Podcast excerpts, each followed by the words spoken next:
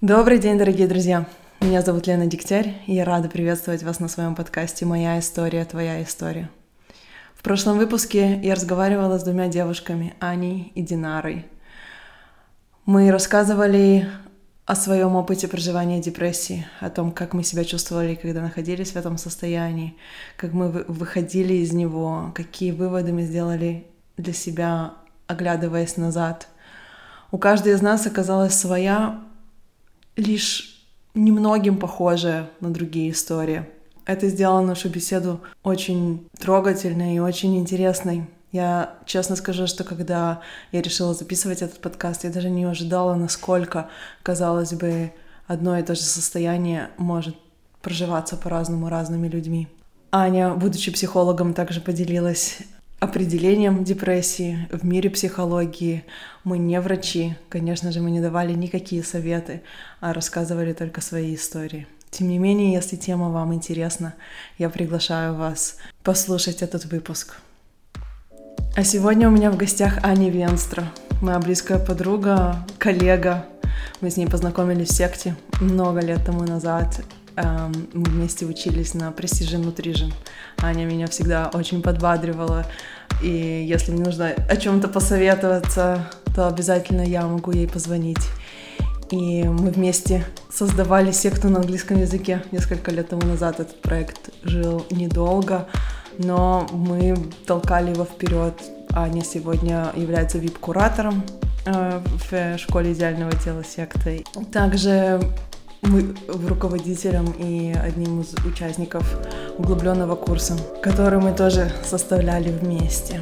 Из-за того, что мы так близки по духу, из-за того, что мне кажется, что вот она такой один из действительно моих единомышленников, мы мыслим очень одинаково, видим мир одинаково, тем не менее, иногда наши взгляды расходятся, например, мы в разговоре говорили о ее переходе на веганство, и мы однажды мы очень сильно спорили о том, стоит ли этого делать, не стоит, потому что я, в принципе, несмотря на то, что я сама вегетарианец, веганство для меня немножко экстремальный образ жизни. И я не то что противник, но мне кажется, что вот в долгосрочной перспективе это не самый удачный выбор образа жизни. Опять-таки, я оговорюсь, это мое личное мнение. Каждый волен выбирать то, что он хочет, и мы как раз-таки говорили с Аней об этом. Также Аня бегает, поэтому она рассказала немножко о своем опыте бега. Поговорили об осознанности, о том, что такое перевалить за рубеж 30 лет. И я думаю, что я не буду больше рассказывать о том, о чем мы говорили, и просто приглашу вас послушать наш разговор. Ты когда предложила мне записать подкаст, я первое, что ответила, да мне нечем поделиться, у меня все скучно, мне нечего сказать. А потом я как-то вот пожила с этим ночь, поспала с этим, проснулась утром и поняла, вот, а мне есть что сказать. Привет, Аня. Привет. Мне так радостно, что у нас получится поговорить. Тут даже, знаешь, не о какой-то особой истории, а даже больше о том, что ты один из тех людей, который меня лично очень сильно вдохновляет, и я очень горжусь нашей дружбой, и мне просто хочется поболтать, и мне кажется, что нет лучшего человека, с которым можно просто поболтать, э, чем ты. С тобой можно говорить просто, ну, не знаю, обо всем, начиная от того, что иду, вижу вот это, и начинаю с тобой говорить там о дереве, о дороге, и дальше можно уйти в какие-то просто глубочайшие моменты, глубочайшие темы, вот, и даже не заметить, как это случилось. Спасибо, это очень приятно, да, я люблю куда-нибудь, кого-нибудь увести, это прям моя страсть такая, и скрытая надежда каждый раз, когда мне кто-то говорит, я не знаю, почему я тебе это рассказал, я так, внутри меня такое, о, опять мэджик случился, получилось. Вот что-то вот в таком роде происходит. Скажи, пожалуйста, что тебя вдохновляет? Ой, это такой интересный вопрос, потому что я часто себя называю человек вдохновения, человек порыва. А, я могу идти вот буквально в городе, а, на остановку, на автобус, куда-то идти, ни о чем особо не думать и почувствовать то, что я вот сейчас готова на все, вот могу сейчас все.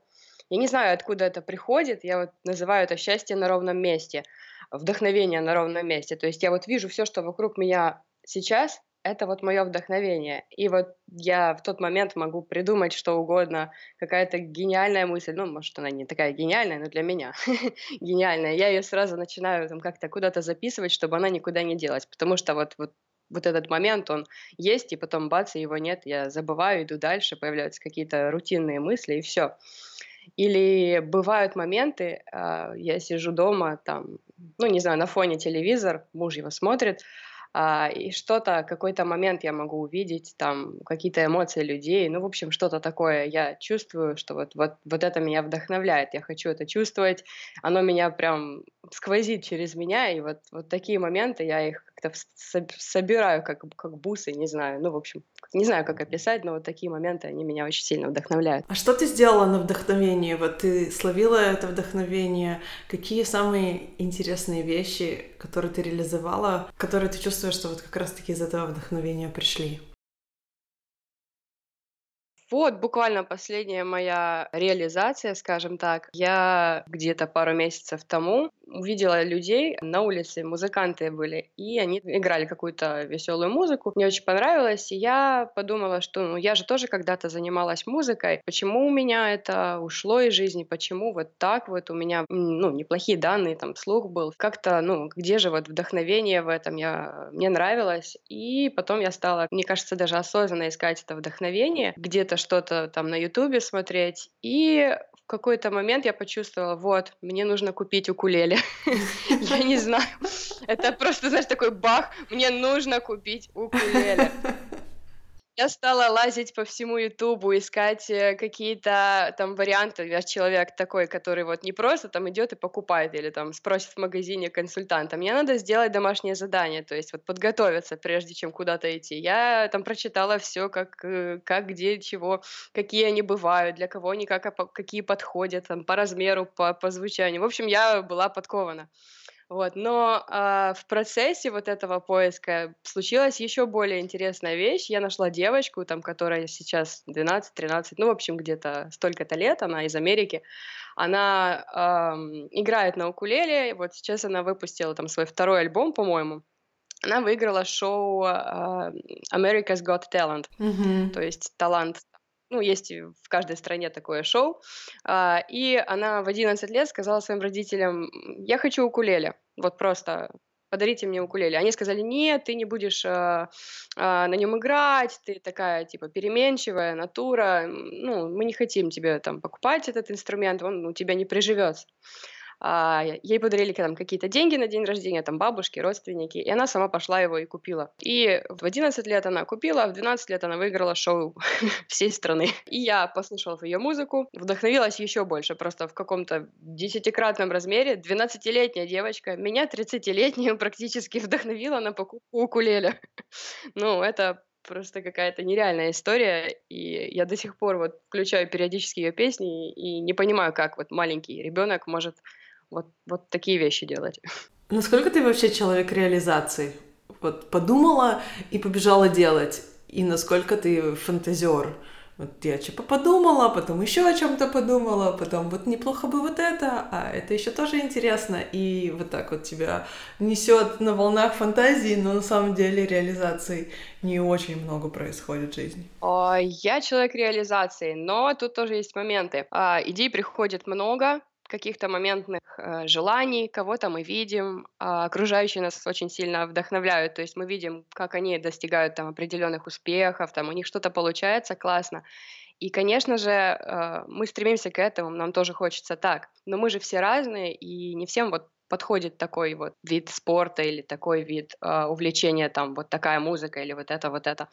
Э, нужно понять, что подходит тебе. Ну, как бы э, вот этот момент вдохновения никто не отменял. То есть вот когда я получаю такой импульс, прежде всего мне надо с ним пожить. То есть, например, вот там бег. С ним надо пожить. То есть я хочу там, хочу ли я пробежать этот марафон или полумарафон. Я могу несколько дней просто ходить с этой мыслью, она у меня в голове там крутится, я рассматриваю разные стороны, э, чего мне это будет стоить, какие мне нужны для этого там вложения, сколько это времени займет, а, на, на что это может повлиять потенциально, то есть в каком-то положительном ключе и в отрицательном, соответственно, то есть что я за это заплачу.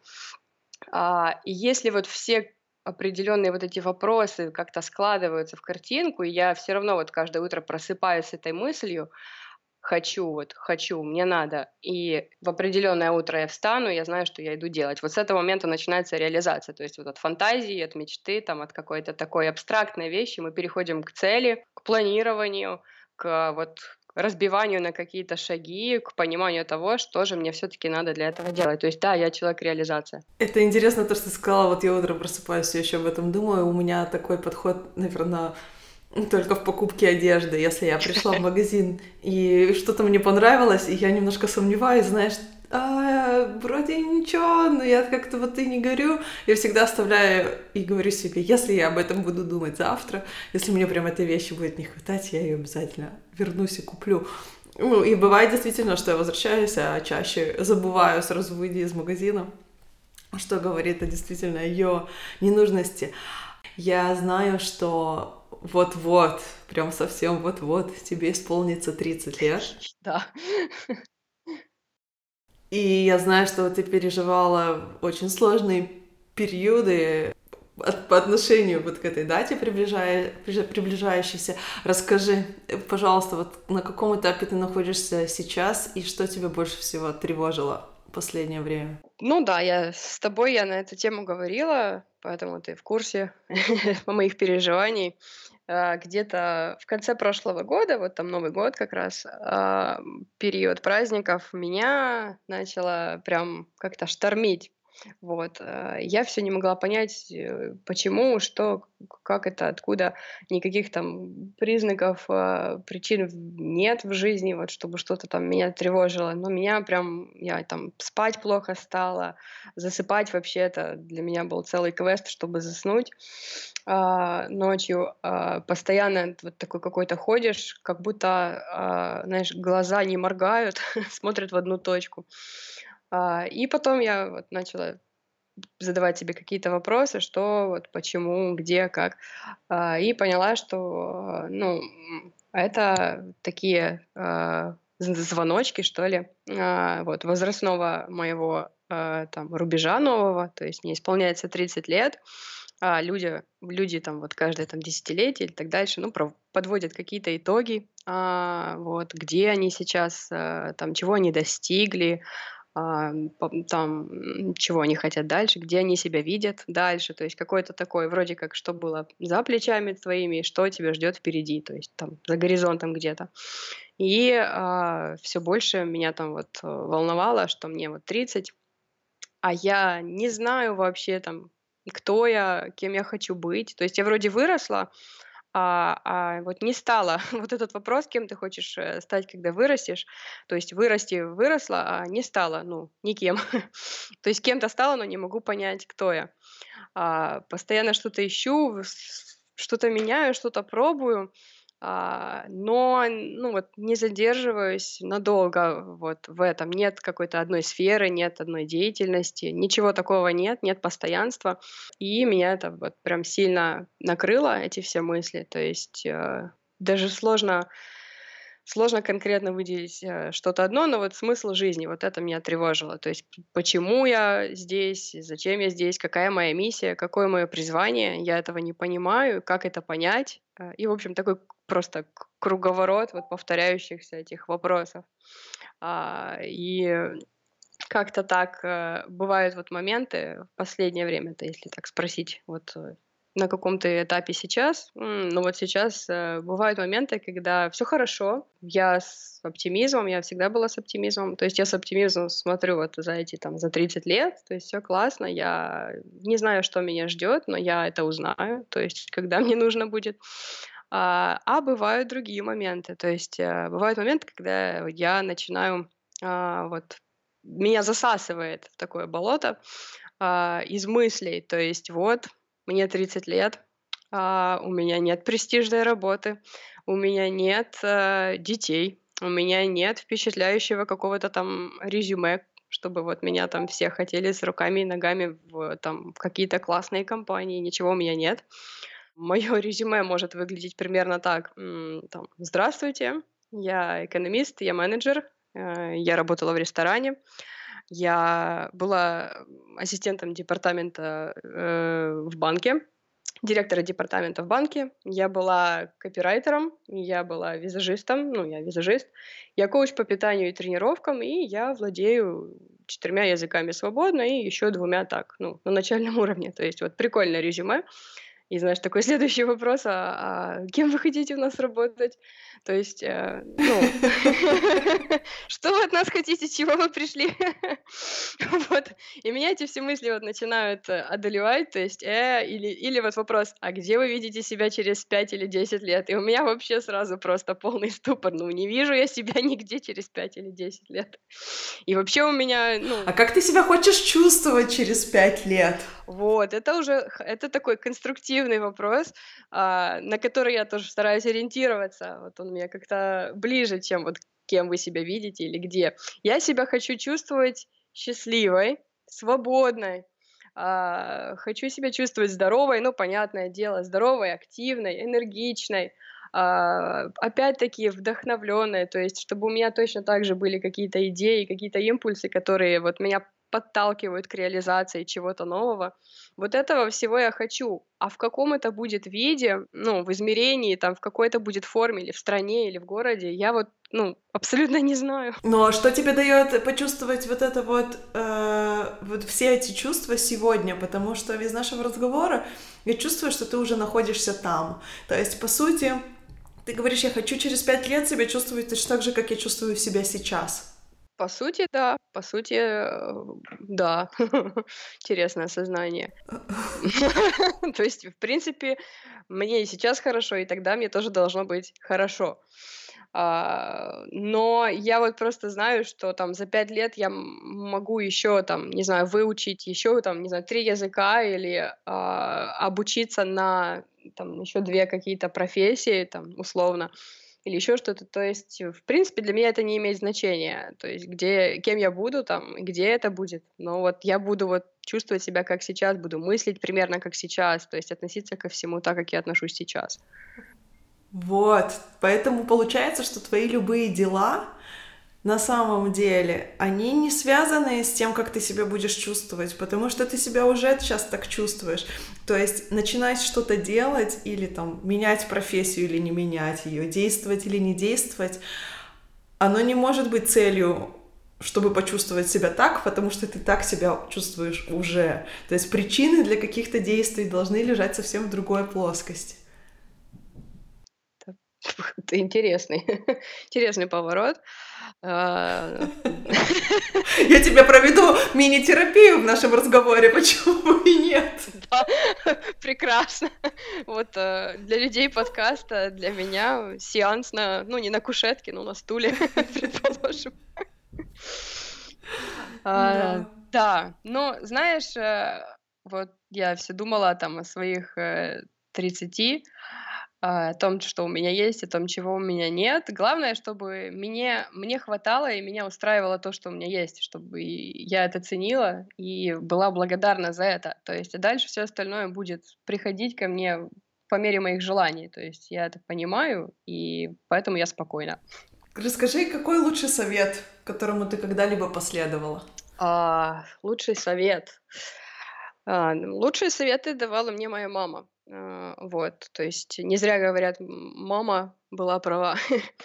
А, мама мне с детства говорила вот две вещи, причем так как-то постоянно в разных ситуациях, в разных контекстах. Она мне говорила, первое, это вот делай, что хочешь, а, и не мешай другим делать то, что они хотят. И второй совет это не лезь со своим добром, со своей помощью, и помогай людям только, когда они тебя об этом просят. То есть вот этих всех, а, я же из лучших побуждений, там, или а, я же знаю, как тебе лучше, вот этого всего вообще не должно быть в твоей жизни. Это дело неблагодарное. Ну, вот прям так и говорила. И я этим советом, это как, как, наверное, как заповеди, что ли, я им следую, несмотря ни на что. Это очень сложно, особенно вот по части второго совета, потому что вот смотришь на близких, на родных, на друзей, на знакомых, и вот ну, видишь, как они живут, там какие-то у них есть проблемы, страдания, там тупики, ступоры, а, вопросы, и они как, как, как в каком-то э, аквариуме не, не могут найти вот этот вот э, выход, то есть не могут посмотреть наверх, что вот, в общем-то, воздух там, они все об эти стены туда-сюда, туда-сюда э, бьются. И я понимаю, что вот в определенных ситуациях, там, не во всех, но я уже имею этот опыт, там, я могу подсказать взгляд, точку зрения, могу подсказать какое-то направление, ответ, а, но этого делать не надо. Вот не надо и все. Я их очень люблю, я, я там их э, уважаю и все такое, но я не буду им подсказывать, я не буду им ничего говорить, пока они сами ко мне не придут и там не скажут, ой, у меня такая вот проблема, а что ты думаешь? И вот после вот этого волшебного вопроса, там, что ты думаешь? Или что ты могла бы там посоветовать? Вот тогда я могу сказать свое мнение, свое какое-то видение, и вот после этого как бы ответственность все равно там за решение, за действие лежит на человеке. Но я никому ничего там вот не навязывала, не, не причиняла добро, как сейчас говорят. А, и не лезла вот в жизнь другого человека. Ты знаешь, я вообще очень поддержу эту мысль. Она ко мне пришла, мне никаких, никто такими заповедями со мной не делился, и пришла она ко мне буквально пару лет тому назад, вот это вот не причинять добро, не лезть со своими советами. Я очень люблю советовать, почему бы и нет, быть самой умной на районе. Правда, я уже давно, давно этим не промышляю, но раньше прям это было такая я всегда чувствовала, что мне нужно знать ответ, всегда нужно что-то сказать. И вот а, мне кажется, что это самый лучший инстинкт самосохранения. Mm-hmm. Не лезть к людям со своими знаниями, советами, э, помощью. Потому что если они ее будут принимать, скажем так, но а, ты будешь чувствовать, что тебе недостаточно благодарны, это очень часто происходит, вот я для тебя все, а ты мне недостаточно в ответ. А если они не будут ее принимать, то это злость и разочарование, что вот я же тут такой стараюсь, mm-hmm. а ты ничего этого не видишь. То есть в любом случае это вот просто энергию, просто ее сливать в, в никуда, в черную дыру. И вот этот вот инстинкт самосохранения — он э, крайне важен, потому что если эту энергию сохранить для себя, то ее можно направить на внутреннее исследование, на внутренний mm-hmm. рост, на какие-то свои собственные нужды и цели. То есть вот это разделять себя и человека, это очень важно, и этому надо учиться. То есть, если вот нету такой мамы, которая дает такое напутствие, знаешь, очень рано, достаточно, чтобы это проросло корнями, и у тебя даже не было мысли как-то действовать по-другому, да, то это как раз-таки такой навык, который действительно стоит приобрести. Скажи мне, пожалуйста, что для тебя самопознание? Я знаю, что ты очень много всего изучаешь и все время копаешь и вот исследуешь и себя, и почему ты считаешь, что это важно? Да, самопознание, но это как вот я последнее время э, такую мысль в голове носила. Ну, мне кажется, я не гений, и эта мысль не, не пришла там только мне в голову. Э, вот мы рождаемся, э, там в этот, в этот мир приходим. У нас есть э, тело, вот физическая наша оболочка, есть душа э, и есть э, наш мозг вот как такой контрольный центр всего, то есть он принимает решения, анализирует, а душа это такой какой-то порыв, это внутренние какие-то желания, вот все, все где-то такое тонкое очень. Вот мы родились, и дальше нам никто не выдал инструкцию, как нам вот этим всем пользоваться. То есть у нас вот это все есть, но мы не знаем, как им пользоваться. И с детства мы там растем и познаем. То есть вот у нас происходит вот это самопознание через деятельность, через отношения, через общение, через э, страдания, там, через боль, через много всего мы познаем себя. А, и в конечном счете, то есть как бы задача наша подружить душу, мозг и тело. Вот, и чтобы а, это сделать корректно, чтобы, так скажем, меньшими, меньшей кровью, можно пользоваться тем, что уже, в принципе, до нас там придумано, то, что существуют какие-то вот науки, какие-то наблюдения, то есть это все не зря ведь э, систематизировано людьми, то есть если взять там астрологию или э, там вот, психологию, опять же, какие-то разные тестирования, они ведь э, там придумали все эти тесты, все эти э, какие-то определенные методы по определению себя, они ведь придумали их не просто так. Это все было основано на, там, на годах, на столетиях на наблюдений, заметок, еще чего-то, то есть прошлых поколений. То есть из серии понять в детстве, что ты там холерик или что ты меланхолик или флегматик, это важно. Там дальше понять, э, что ты оптимист, там пессимист, там реалист или кто ты. То есть и вот по мере своей жизни потихоньку накапливать э, такие вот, ага, я вот вот ближе к этому, или я ближе к этому. Это объясняет очень многие поступки, это помогает понимать э, свое поведение какое-то, принятие своих решений.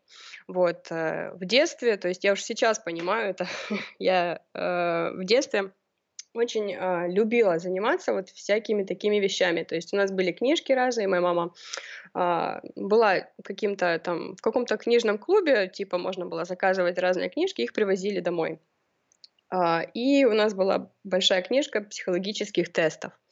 Разные там для женщин, для мужчин, для семьи, для еще чего-то. А, я прям обожала эту книжку. Я садилась, там мне было там сколько лет, наверное, 8-9.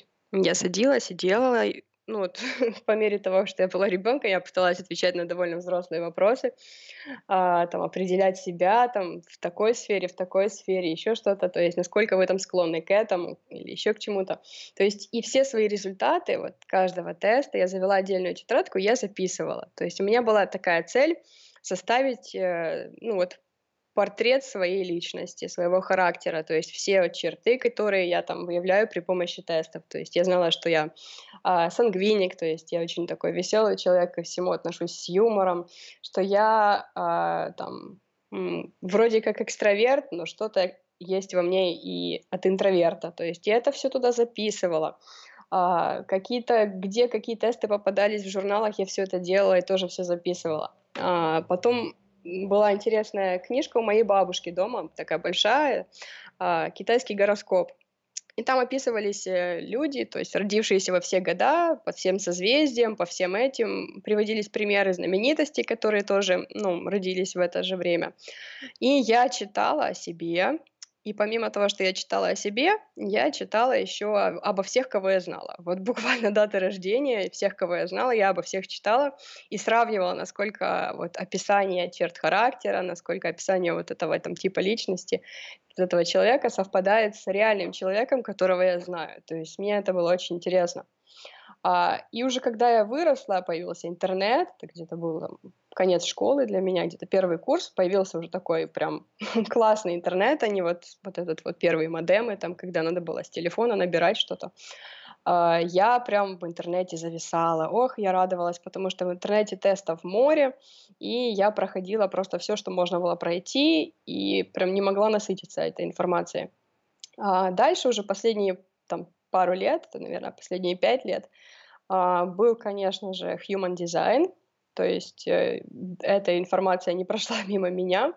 А, вот, я очень заинтересовалась идеей, я обратилась к специалисту, который э, помог мне прочитать мой бодиграф, вот, рассказал мне, кто я, что я а, с точки зрения э, human дизайна.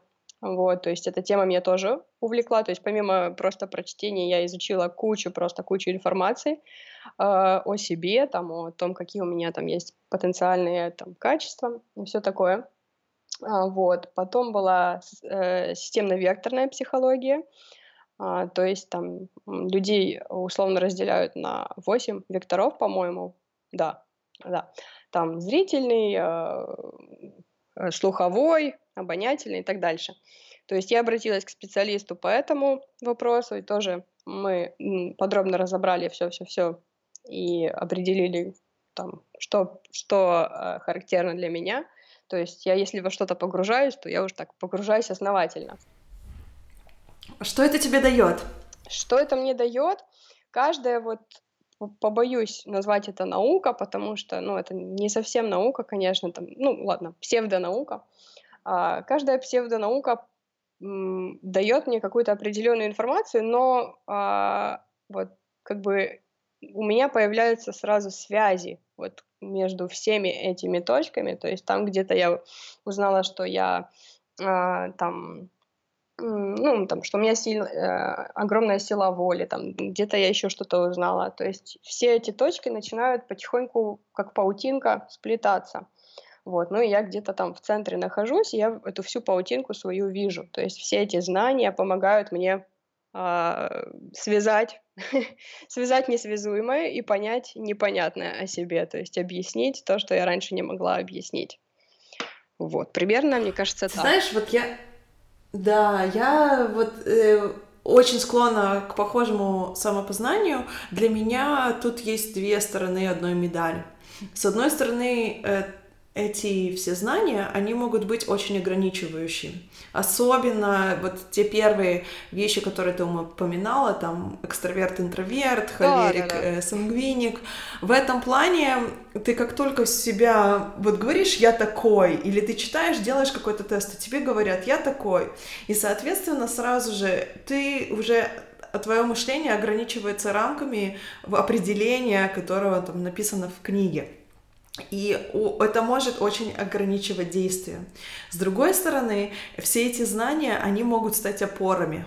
И вот для меня очень важный критерий, потому что я тоже очень люблю и human design, и астрологию, и карты Таро, и расклады по предназначению, и тесты я меньше делаю, это правда. Но вот я люблю разговаривать со специалистами разных школ, разных учений, разных знаний мировых. И, во-первых, я вижу между ними связи, потому что всегда это все в какую-то точку, точку сходится. Но для меня даже самое главное, найдет это отклик во мне mm-hmm. или не найдет. То есть эта информация, которой они со мной делятся, она меня не определяет. Я априори вижу, что они могут быть неправы, что я могу считать по-другому, что мне кажется, что все не так, и я с этим не согласна, или даже если это правда, я хочу по-другому.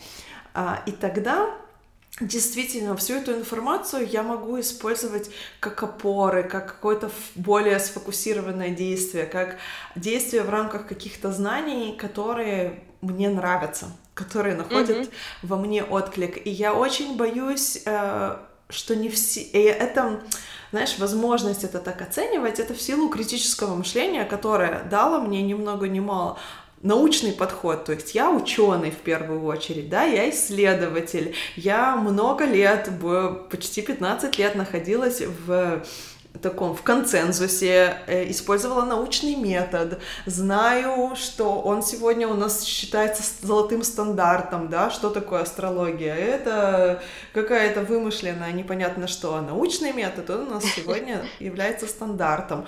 И я иду из школы научного метода, то есть, а самое главное, мне кажется, в нем это не методология, она э, иногда очень ограничивает нашу способность исследовать мир, на мой взгляд а именно критическое мышление. И не обладая им, очень многие люди могут наломать дров, я если согласна. будем уже, знаешь. Да, я с тобой согласна.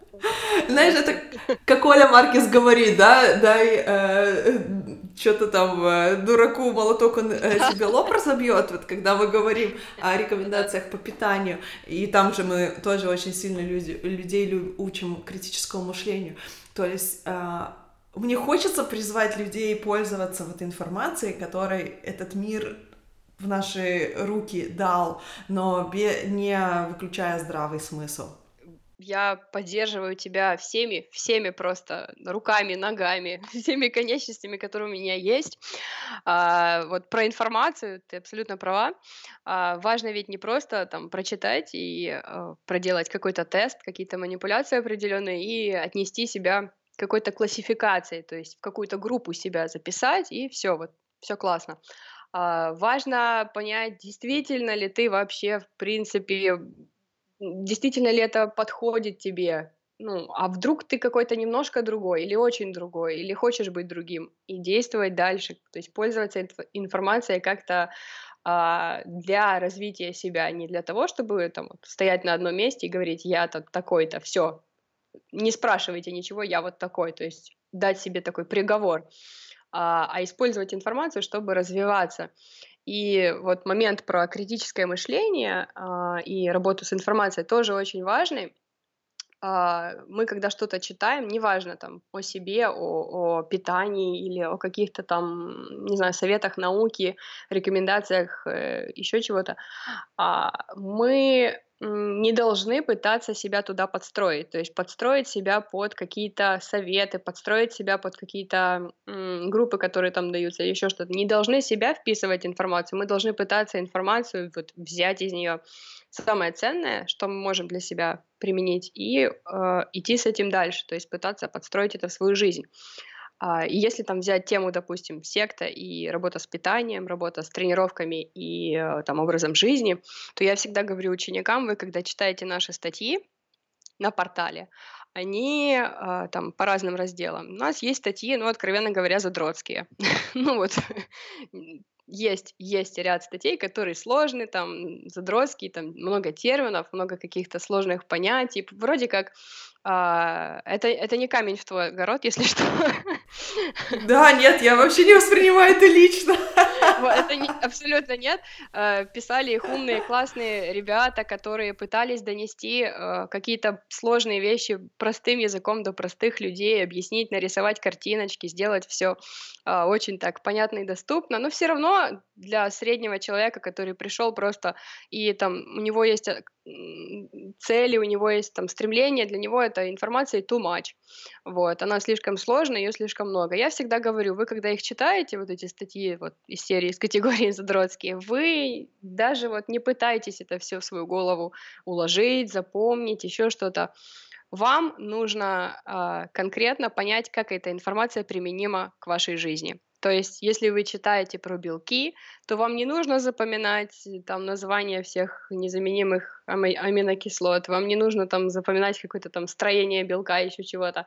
Вам нужно понять, что такое белок, какую роль он выполняет в вашем организме конкретно, что бывает, если его слишком много, что бывает, если вам белка не хватает, где взять белок, какого он вида бывает, то есть какие источники есть, какие это продукты, все, сколько вам белка нужно в день.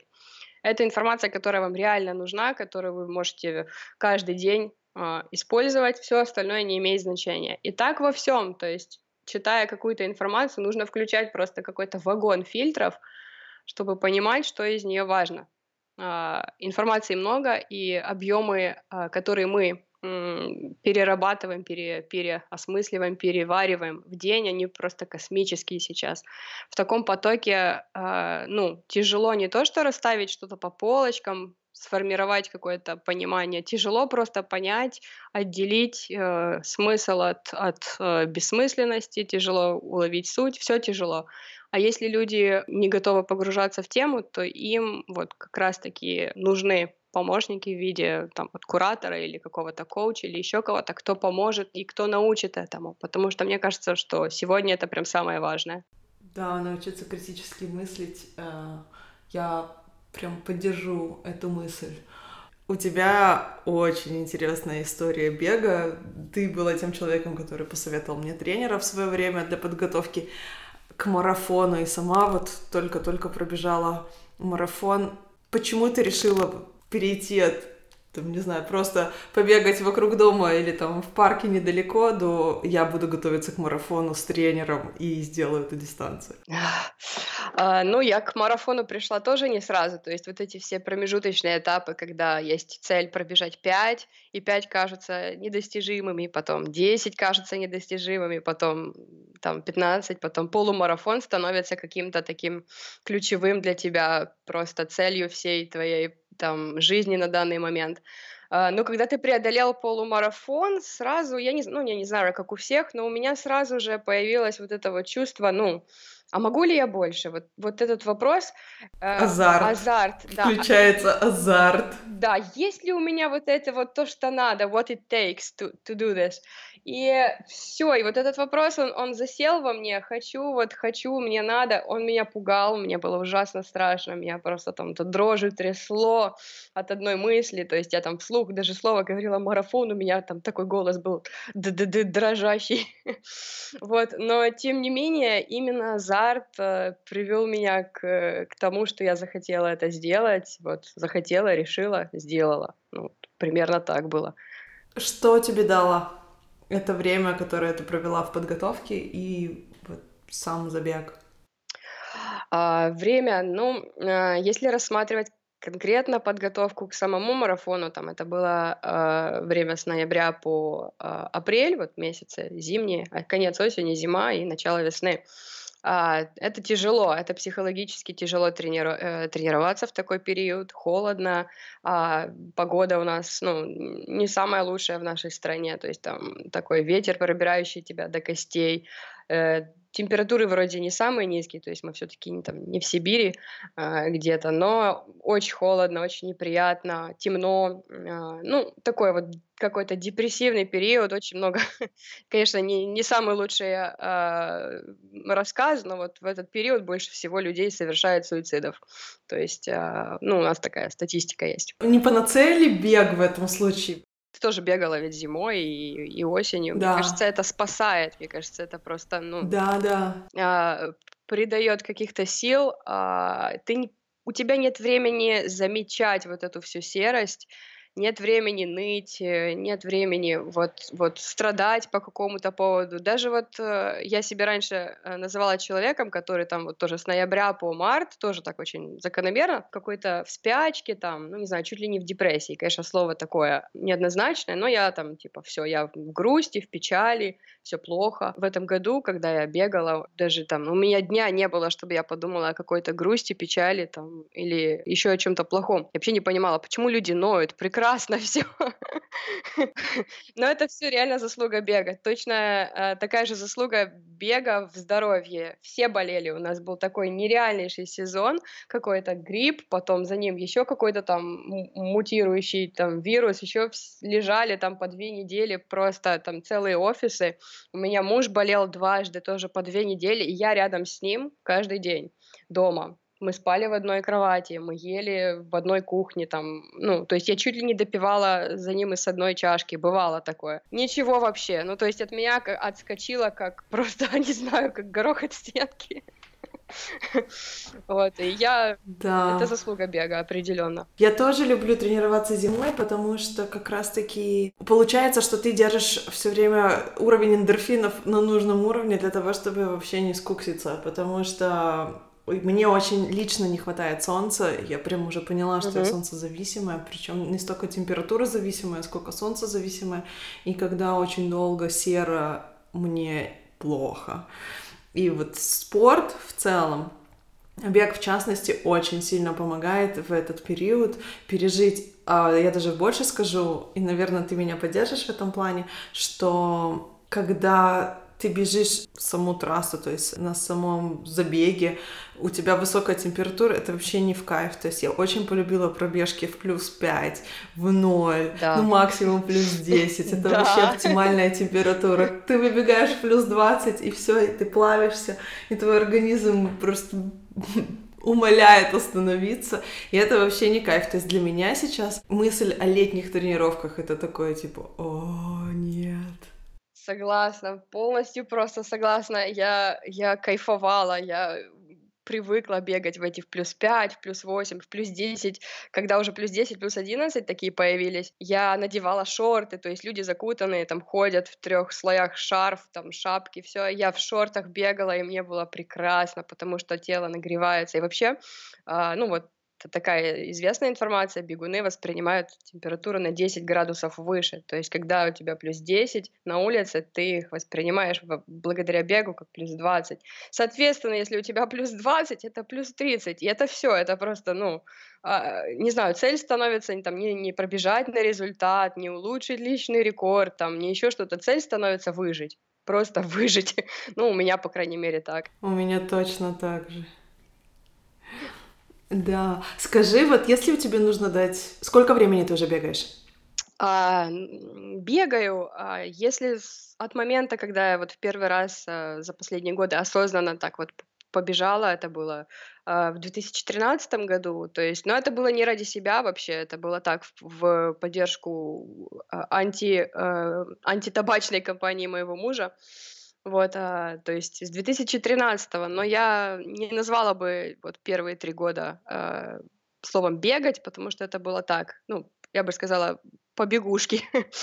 То есть где-то я там летом пару раз, где-то там потом весной там немножко потеплело, я пару раз бегала там по каких-то 5, там, не знаю, 5-7 километров. То есть это были такие очень хаотичные пробежки а именно бегать, а, да, я начала, мне кажется, в прошлом году, вот когда обратилась к тренеру, потому что тоже то, что все было до этого, у меня оно было хаотично. Это было не систематично, не, никак вообще, что придумала, что вижу, то пою. Какие-то и книжки я читала, конечно, и все, но я не могла все это применить. У меня не было на это ресурсов. То есть, когда я там работаю с другими людьми, я для них могу сделать определенные планы, а, там, составить тренировки, все. То есть в это я вкладываю время, а на себя у меня его просто вот, ну, не хватало. Поэтому тренер вывел меня на уровень, что я теперь говорю, да, я бегаю. А что бы ты дала, какой совет ты бы дала начинающим бегунам? Скажи, давай три. А, три совета. М, хороший вопрос. Купить хорошие кроссовки.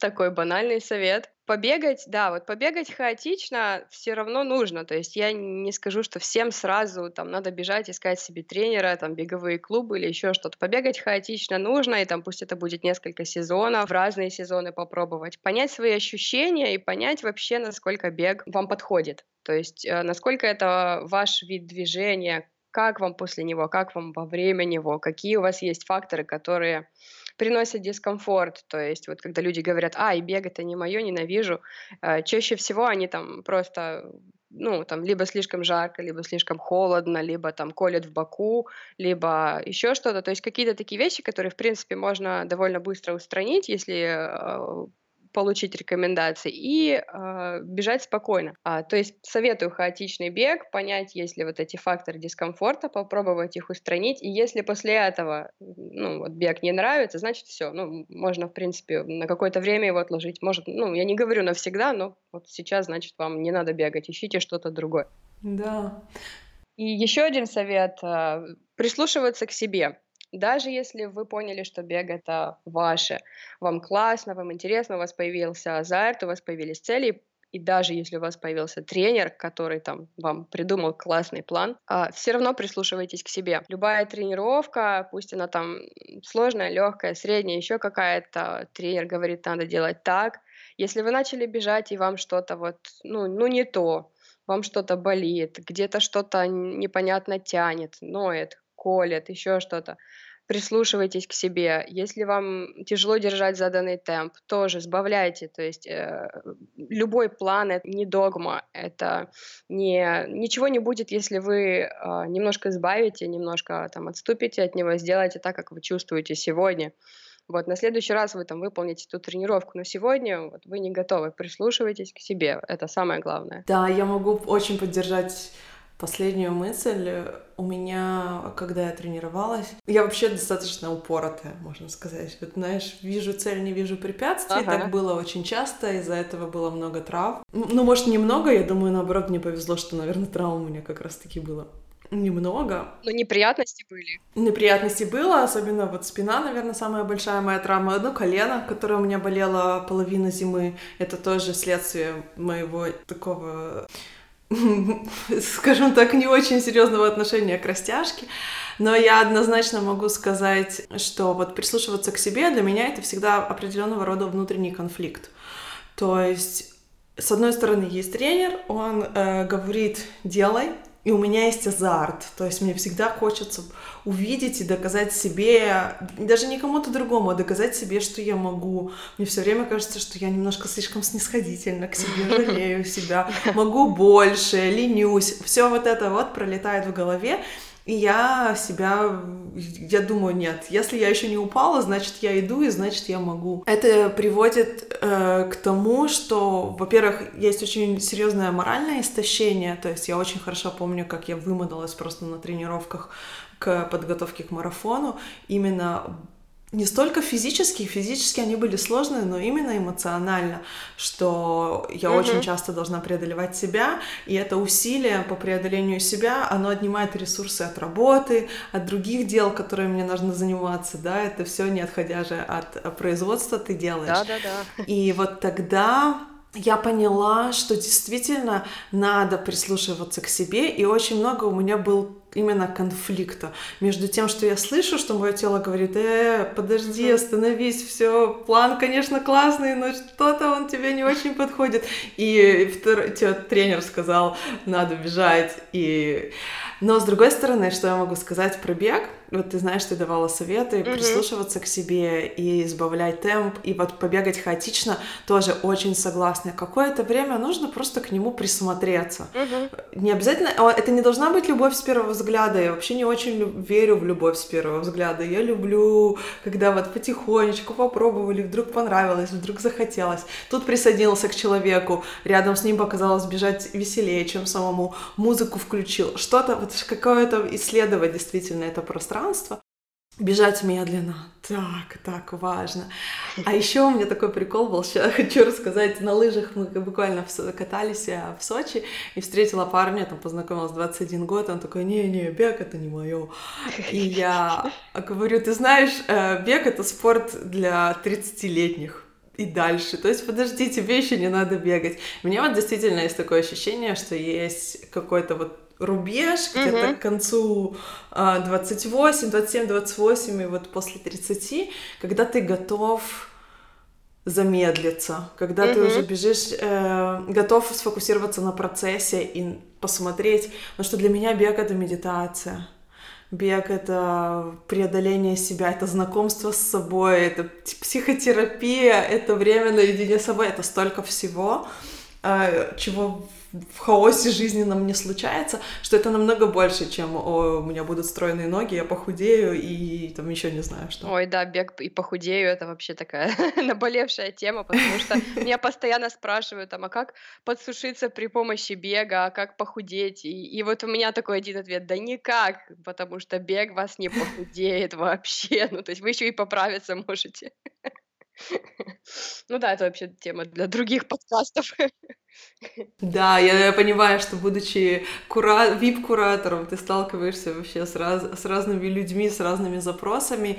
Эм, и это само собой разумеется. Кстати, одна из тем, которую мне бы хотелось поговорить, это тема питания, да, не о том питании, которое мы предлагаем в секте, а твой личный путь, потому что я знаю, что где-то год назад ты перешла на веганство, и мы с тобой, наверное, с тех пор эту тему не обсуждали, да, и мне интересно, вот где ты сейчас, год спустя? А, даже не год, немножко меньше, это было летом, ну, то есть, да, летом будет фактически год. Переход, я бы все равно не сказала, что я вот, я веган, ну, такой, типа, слоган, я веган, бойтесь меня.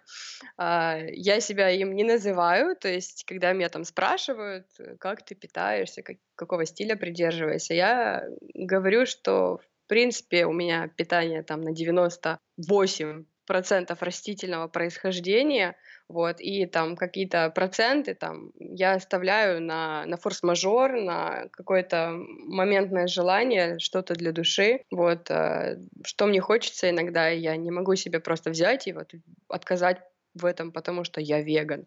То есть я не люблю навешивание ярлыков каких-то таких, э, сразу кажется, что ты вот в клетке, из, из, э, с решетками, и тебе никак ниоткуда, никуда не выбраться. То есть все от тебя ожидают определенного поведения. Если ты в компании, не дай бог, там заказал, не знаю, что-то и там сыр или там, не знаю, еще что-то в составе там яйца, и такие сразу косые взгляды, ты же веган.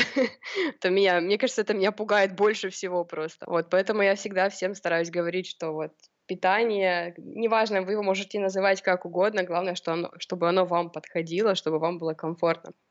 Вот. Ну и, собственно, если рассказать о своем пути, то я всю жизнь свою с детства была мясоедом. Вот мясо у меня было на первом месте. А, если бы передо мной был выбор в детстве мясо или там мешок конфет, я бы выбрала мясо. А, шашлыки, котлеты, все. Вот в моей семье все это ели, у нас вот все, все мои родственники мясоеды, вот вот прям вообще. Поэтому, когда я пришла в секту, это уже было там, мне было 25, 24, 25, а, и у нас была неделя, которая тогда называлась э, детокс, вот, и нужно было убрать животные продукты. Ну и тогда секта была такая жесткая, хардкор. Вот, то есть не было вариантов. Вы можете убрать молочку, вы можете убрать вот это по желанию, вы можете вообще ничего не убирать, если вам дискомфортно. Вот этого всего не было вообще. То есть ты уберешь и убираешь. Ну вот, ты ел вчера, а сегодня не ешь больше. И я спокойно, я всех слушала, я все делала, как мне говорил куратор. Я спокойно сказала, окей, я не буду есть мясо, не буду ничего есть животного и попробую там вот эти ваши растительные штуки, зеленую гречку, проростки какие-то, ну, в общем, все, чего я вообще, в принципе, не знала. И не скажу, что та неделя там как-то на меня повлияла, то есть изменила мое мировоззрение, еще что-то. Я спокойно после нее вернулась э, к мясу, ко всему тому животному, что я ела. Но дальше, то есть там, когда ты проходишь 9 недель, было такое, как бы, ну, не правило, а рекомендация, что каждая пятая неделя у вас дальше тоже будет такая вот детоксная. То есть вы опять-таки исключаете животные продукты. Я какое-то время жила по этому принципу. То есть каждую пятую неделю я убирала животные продукты и была, по сути, вот веганом. В какой-то момент, это через несколько месяцев случилось после курса, я э, вот на такой одной неделе поняла, что, ну, а почему бы, если одна неделя, э, одну неделю я могу, почему бы не две? Вот. Ну и там где две, там и три, и оказалось, что в итоге я где-то три месяца э, была вот без животных продуктов, и мне было прекрасно, мне было легко, мне было вот чудесно, у меня была такая ясная голова, э, я продолжала там делать какие-то свои дела активно, тренировалась, и все было чудесно. И я подумала, хм, а может быть, э, это стоит задуматься, сделать это своим образом жизни. Но потом как-то вот пришла зима, и она внесла свои такие коррективы, то есть холодно стало. Я шла по рынку и увидела рыбу, вот красную. И я поняла, вот хочу ее, она мне сейчас очень нужна. Я спокойно, без, без каких-либо там угрызений, еще что-то. Ой, да я там испорчу свои три месяца там веганства или еще что-то. Нет, я спокойно пошла, купила рыбу, приготовила ее, поела, и мне было вот абсолютно прекрасно в этом плане. Я не испытывала никаких угрызений. То есть, э, опять-таки, животные продукты тихонько вернулись в мою жизнь, и я какое-то время вообще не думала о том, чтобы что-то убирать. А следующий этап это был там, ну, какие-то периоды были, но вот самый важный этап это в прошлом году. Я увлеклась там, пройдя э, обучение, сертификацию на коуча по питанию, то есть я и там изучала разные материалы там на тему растительного питания, на тему там такой диеты, всякой диеты, там жировой диеты, кето-диета, которая вот сейчас популярна. И у меня такой пытливый ум, мне интересно там пробовать все новое, все то, что там э, какие-то новые разработки, новые идеи.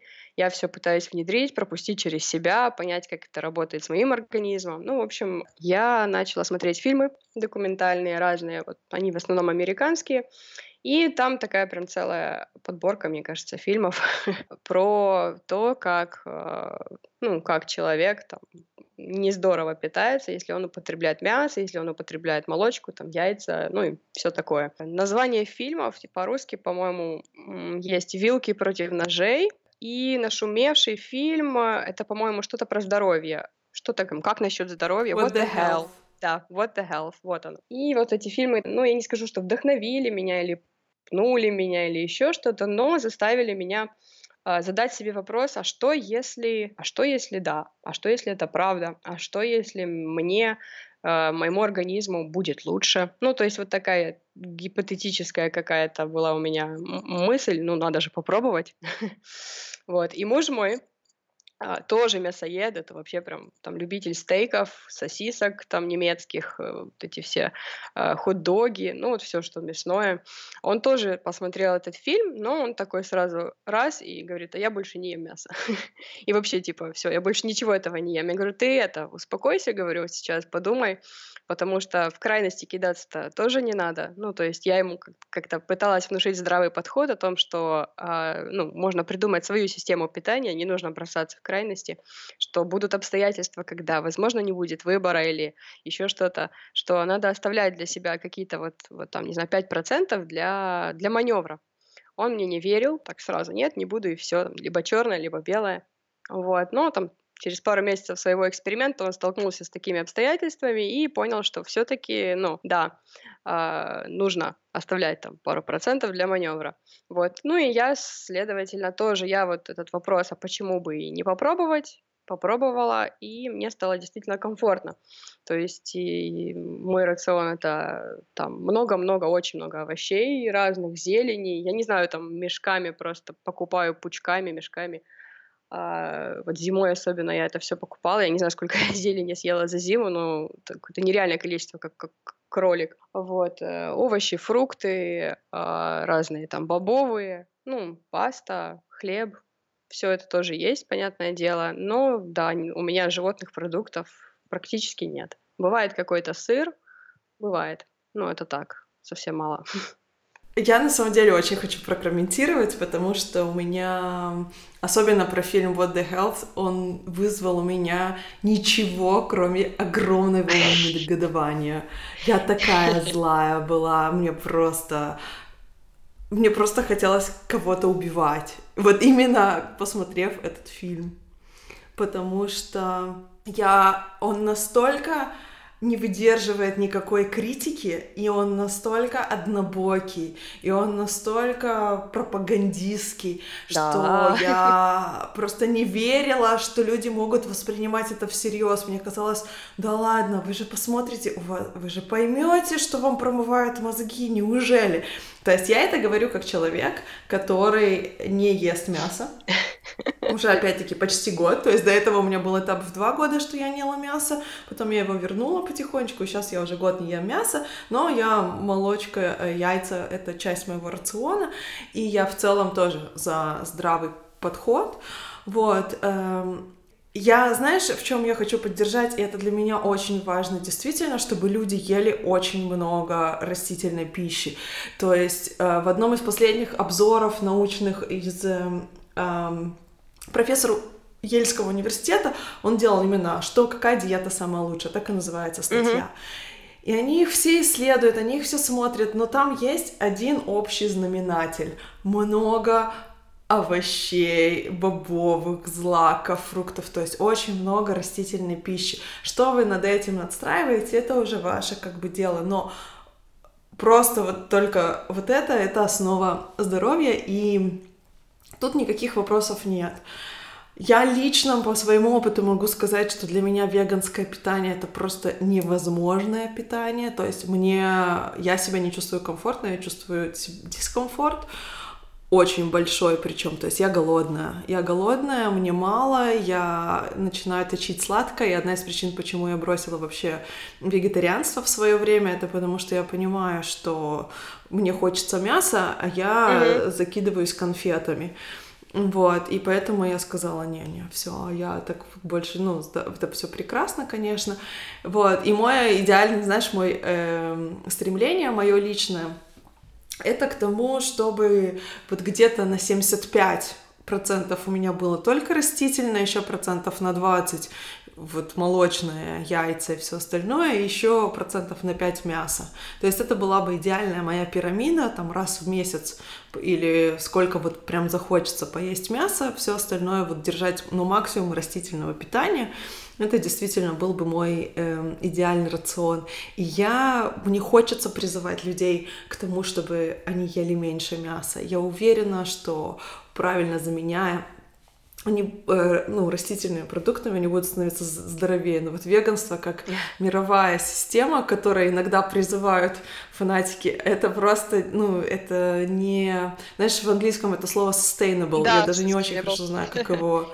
Я не знаю, как его хорошо перевести, но это как раз-таки о том, что это не... Это не, не выживет, это не, не дееспособная... Угу. Да, это не дееспособная система. Вот, а поэтому я просто должна высказать свою точку зрения на этот счет. Я, конечно же, в моем окружении очень много людей, которые а, веганы или близко к этому, здравым смыслом, с рациональным, вот, но у меня, а, я люблю разнообразие и разнообразие в рационах тоже, а, как часть этого, но мне в, свете э, вот того, что ты рассказала, очень интересно все-таки связать это опять к бегу и вернуться после того, как я так, знаешь, высказала, высказалась, выговорилась. Как ты вот поддерживала себя во время тренировок, потому что мне кажется очень сложно только на растительном питании ну, усердно так тренироваться? Что тебе помогало? На самом деле, я, ну, даже, даже не заметила того, что вот как-то мое питание, мне его не хватало, не было таких моментов а, вообще. То есть я понимала, что мне нужно есть больше, мне нужно есть а, там чаще, а, нужно учиться регулировать там время и там до тренировки, после тренировки, то есть чтобы мне было комфортно там пробежать эту тренировку, чтобы ничего там нигде не, не, не болталось, не мешало мне а, там в животе. А, я как я себя поддерживала? Ну, каких-то таких там экстра лайфхаков у меня не было. Я ела очень много круп, а, пасты. Это прям, мне кажется, было мое такое топливо номер один. там, особенно гречка. Ну, я ее люблю. А, гречка, рис, вот паста темная такая, прям из самых темных сортов. А, этого было очень много. Много было нута, очень много. А, меш, мешки какие-то просто ушли за зиму. Чего еще было много? Жиры, жиры в виде вот не масла, а ела орехи, ела разные там вот там семена, кунжуты, чиа, вот это вот всякие льняные семечки везде добавляла. А, то есть, мне кажется, это тоже очень помогло, их тоже очень много ушло. Там семечки подсолнуха, тыквенные, вот это вот все. Фрукты. Но фрукты это тоже такое, как бы и топливо, и мне кажется, они помогали мне еще и восстанавливаться, потому что мне после бега чаще всего вот хотелось прийти и съесть там фруктов тарелку.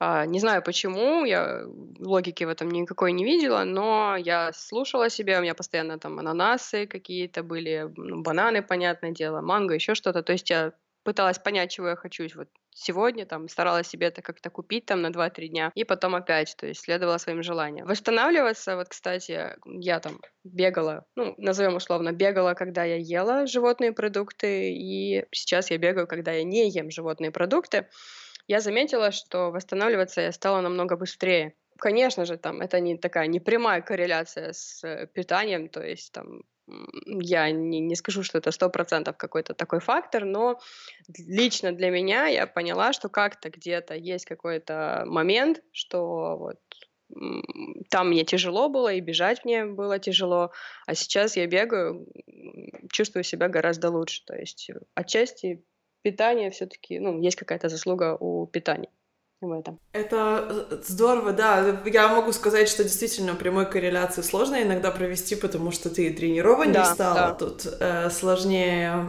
э, связать это, но по само самочувствию питание всегда сказывается на самочувствии. То есть, когда тебя с, э, спрашивают, как подсушиться на беге, единственный ответ — поменяйте питание, да, да э, потому что всегда всегда питание будет первичным, всегда оно будет э, лежать в основе того, как человек выглядит в первую очередь. Я, как всегда, могу говорить с тобой часами, я, у нас просто вообще не, незаметно да, пролетел да час, ладно. даже уже. Я думаю, что вот сегодня мы обсудили с тобой очень много классных тем. Спасибо тебе большое, что согласилась поговорить сегодня со мной, поделиться твоей историей. Спасибо тебе, что ты сподвигнула меня